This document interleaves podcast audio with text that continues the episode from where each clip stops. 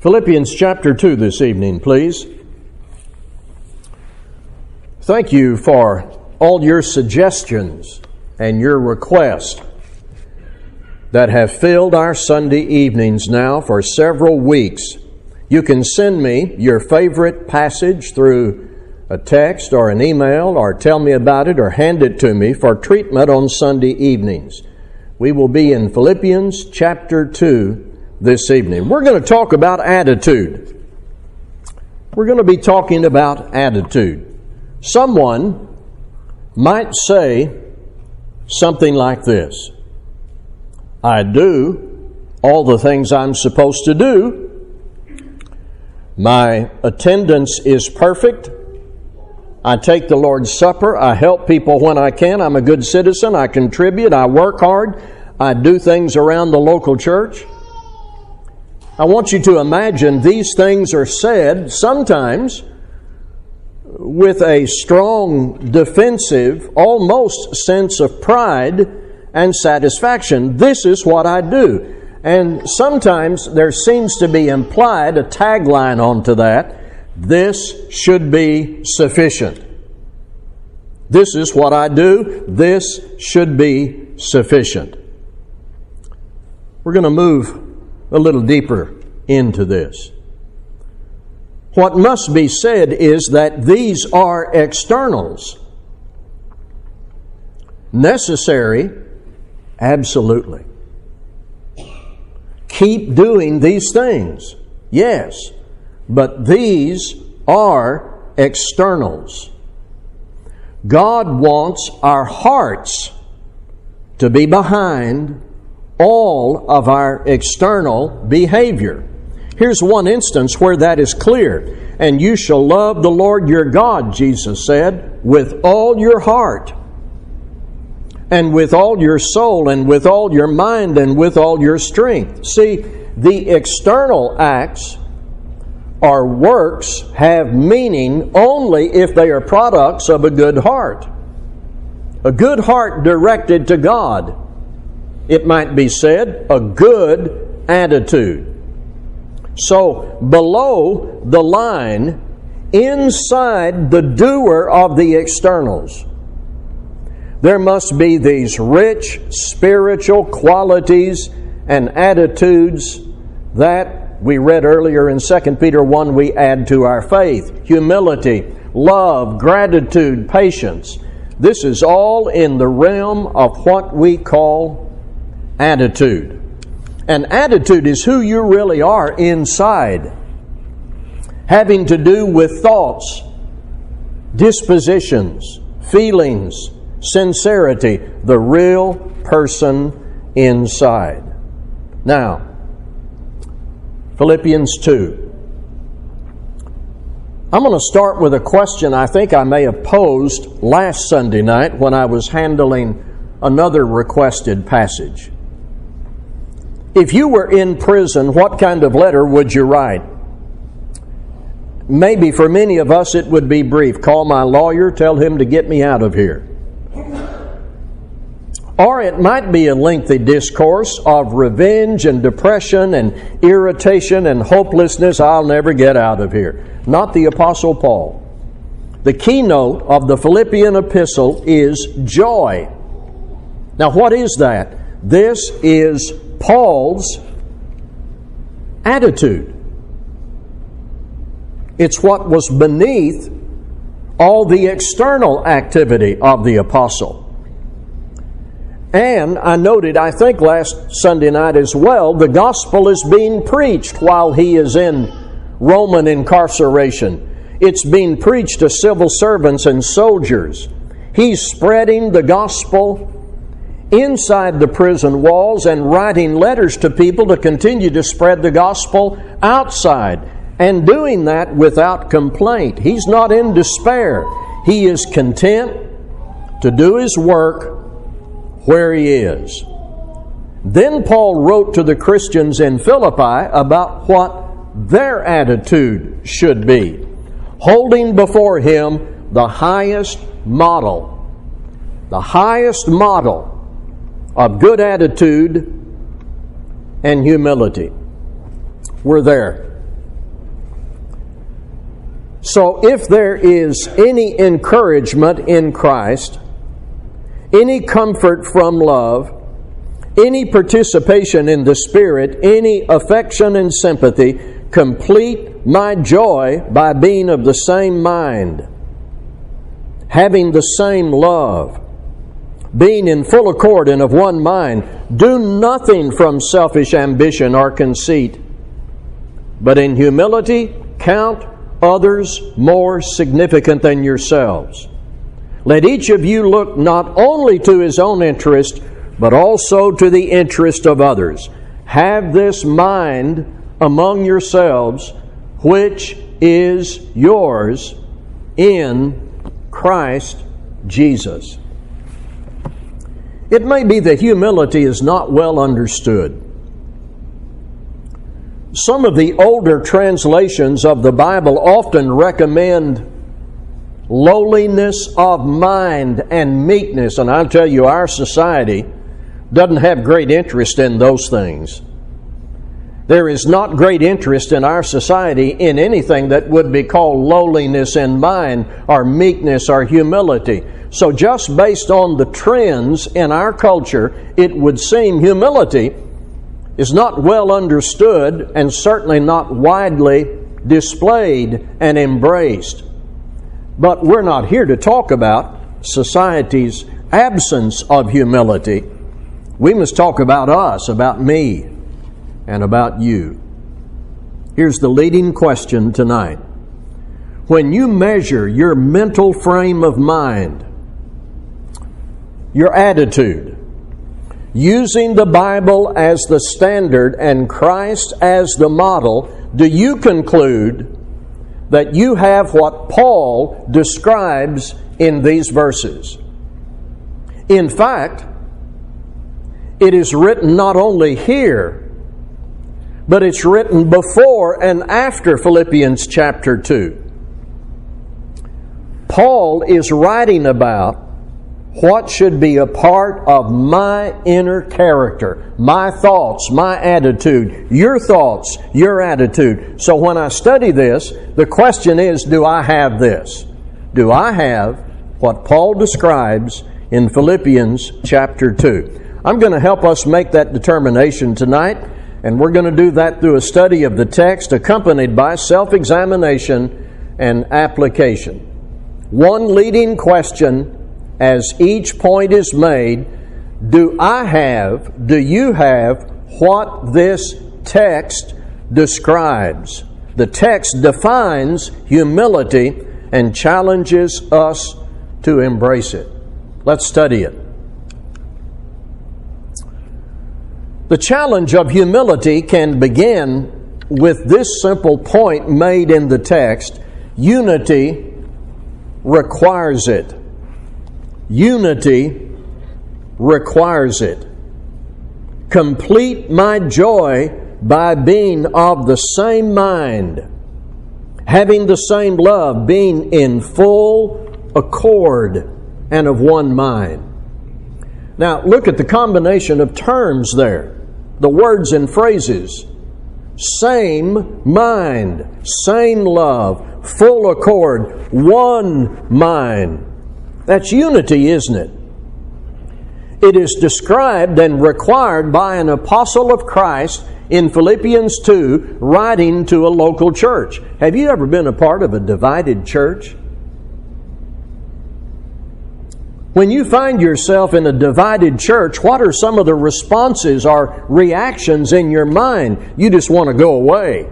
And many do. I don't want to be here. Many just quit. And that's not ever recommended. An absence of unity among Christians is discouraging for the people going through it. Worse than that, it is offensive to God. You may remember in the book of Psalms 133 and verse 1 how good and pleasant when God's people dwell together in unity. Paul, in another epistle, said, Keep the unity of the Spirit in the bond of peace. The expectation on the part of heaven is that Christians be united. We have the same Father. We're following the same Savior. We're using the same book given by the Holy Spirit. The expectation is that we be united. Here in Philippians 2, Paul highlights how important attitude is for there to be unity. Unity really starts here. Each member, each individual in the group needs to cultivate the attitude Paul describes Philippians 2 1 to 5. It is essential for there to be unity for that attitude to be in me and in you.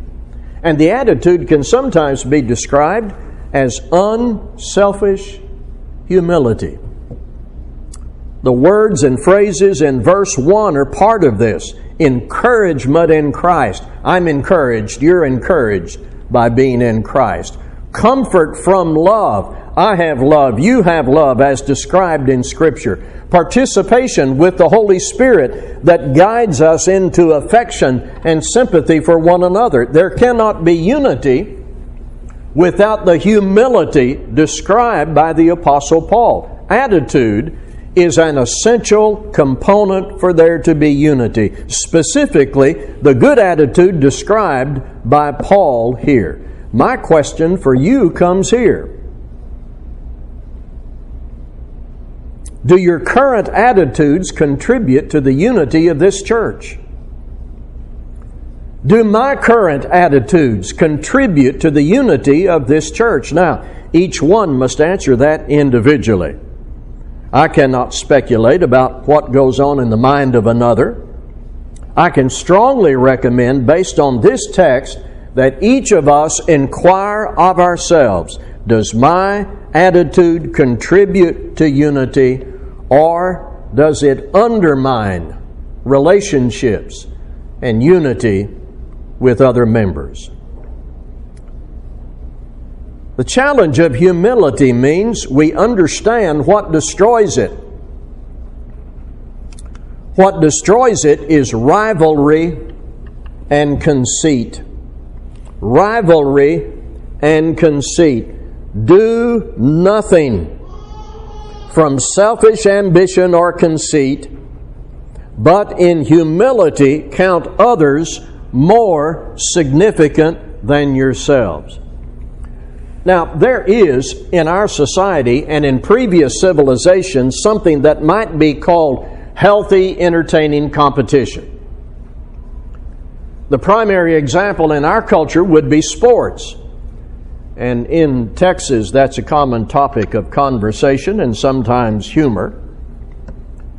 When we express our loyalties to college and professional teams, even in the academic world, there is sometimes motive that is enhanced by healthy competition. In Texas, there is the whole UIL system that includes arts and sports and academics and healthy competition. I don't think that's the rivalry Paul is talking about in Philippians 2.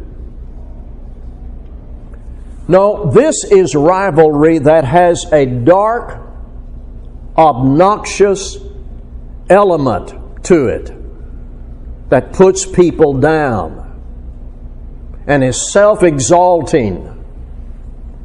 This is more than friendly competition if you're playing dominoes or something. This is war first conceived in the immature, selfish mind, and then worked out through cold insults or carnal methods or malice and strife. This is composed, this rivalry and conceit, of boasting, discrimination, maybe gossip and division. And here's what I have to tell you when I come to something like this I'm disappointed sometimes when I look on social media, particularly in the arena of political discourse.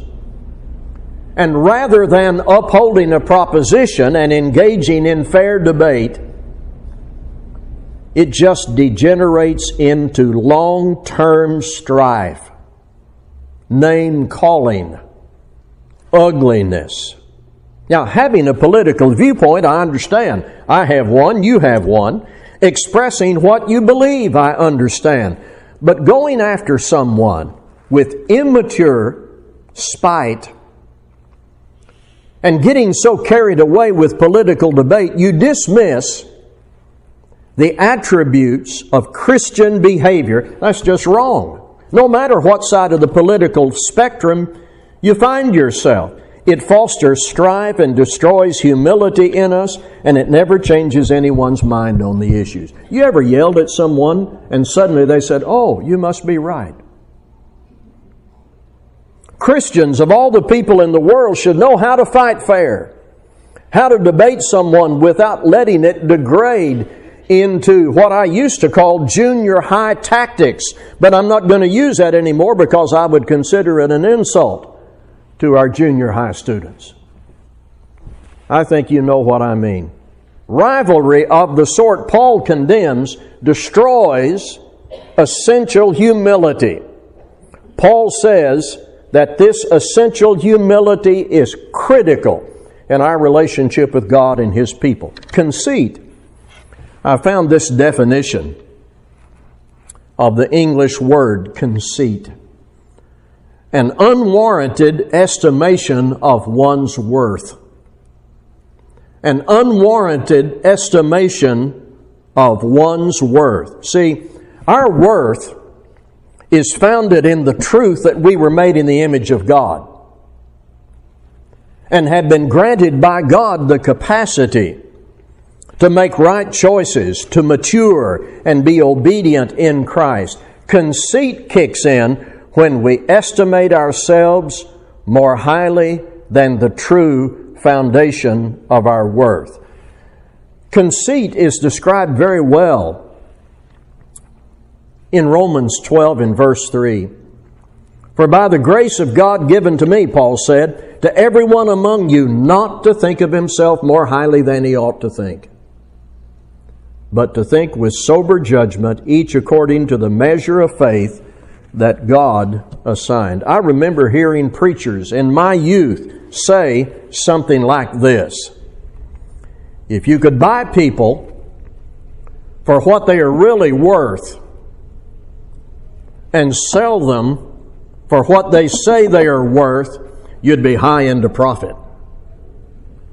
Paul wants us to know rivalry and conceit destroys the very attitude that he is describing rivalry and deceit will destroy the very attitude being recommended in the text. We need to understand that humility involves active looking. That's how humility is fulfilled externally. Active looking. I'm, I'm reading verse 4. Verse 4 Let each of you look not only to his own interest, but also to the interest of others. This is looking not just to yourself, but to others with an active interest in their welfare. One way to cultivate humility is get your eyes off of yourself and onto others and their needs and what you can do to help them. It is well known, even outside the context of Christianity and the Bible, that if you're full of yourself, and if you are empty and depressed, one good response is to get up, get out, and help people. You'll not only help them, you'll lift yourself up out of the mire of your depression. Call someone who needs encouragement visit the sick, send out cards. I mean, the old fashioned, remember the piece of paper and the handwritten note? Do you know how much people appreciate that? It's at a different level than an email or a text. And I'm not discouraging emails or text. Send out cards. Go pray with someone. Set up a Bible study for someone's benefit. In fact, do all these things not just to lift yourself up, but what are you doing? You're looking out to the interest of others. See, when we are constantly looking out only for self, Humility can't really grow and thrive and serve others. Look to others, actively seeking their welfare. Look to others and get to know others who maybe don't look like you or don't come from where you came from. In all the Bible, who is the supreme example of humility? Point number four. Have this mind among yourselves, or it says in some translations, in you. In you. That's internal, which is yours in Christ Jesus. Or the King James says, let this mind be in you. You remember where we started tonight talking about all the externals? What's below those externals? What's underneath? What's in you? It ought to be what was in Christ. Humility. Everything you read about the life of Christ in Matthew, Mark, Luke, and John, all of his behaviors show clearly his frame of mind being humility. And Paul goes here next who, though he was in the form of God, did not count equality with God a thing to be grasped, but emptied himself, and taking the form of a servant, being born in the likeness of men, and being found in human form, he humbled himself by becoming obedient to the point of death, even death on the cross. Therefore, God has highly exalted him and bestowed on him the name that is above every name, so that at the name of Jesus every knee should bow in heaven and on earth and under the earth, and every tongue confess that Jesus Christ is Lord to the glory of God the Father. Now, where did we start? How did we get into all this? When you measure your mental frame of mind, when I measure my mental frame of mind, attitude, using the Bible as the standard, do you conclude that you have what Paul describes in these verses? I need to ask myself, am I a follower of Christ inside? In my mind, in my attitude? Have I let His mind become what I aspire to internally? Am I a follower of the mind of Christ? I'll tell you, if we will cultivate this attitude of humility, if we will keep working on this internal tone, demeanor of mind, we're going to be helping people and serving God in better ways. Do you know there are people you see here all the time who are fighting battles you know nothing about? And you may know nothing about ever. But if you have this frame of mind, if you're looking out not only for your own interest, but the interest of others, just your attitude your encouragement will be of great help to these people. Attitudes that please God, contribute to unity, take you away from rivalry and conceit, and that add to your faith. Let's be standing as we sing.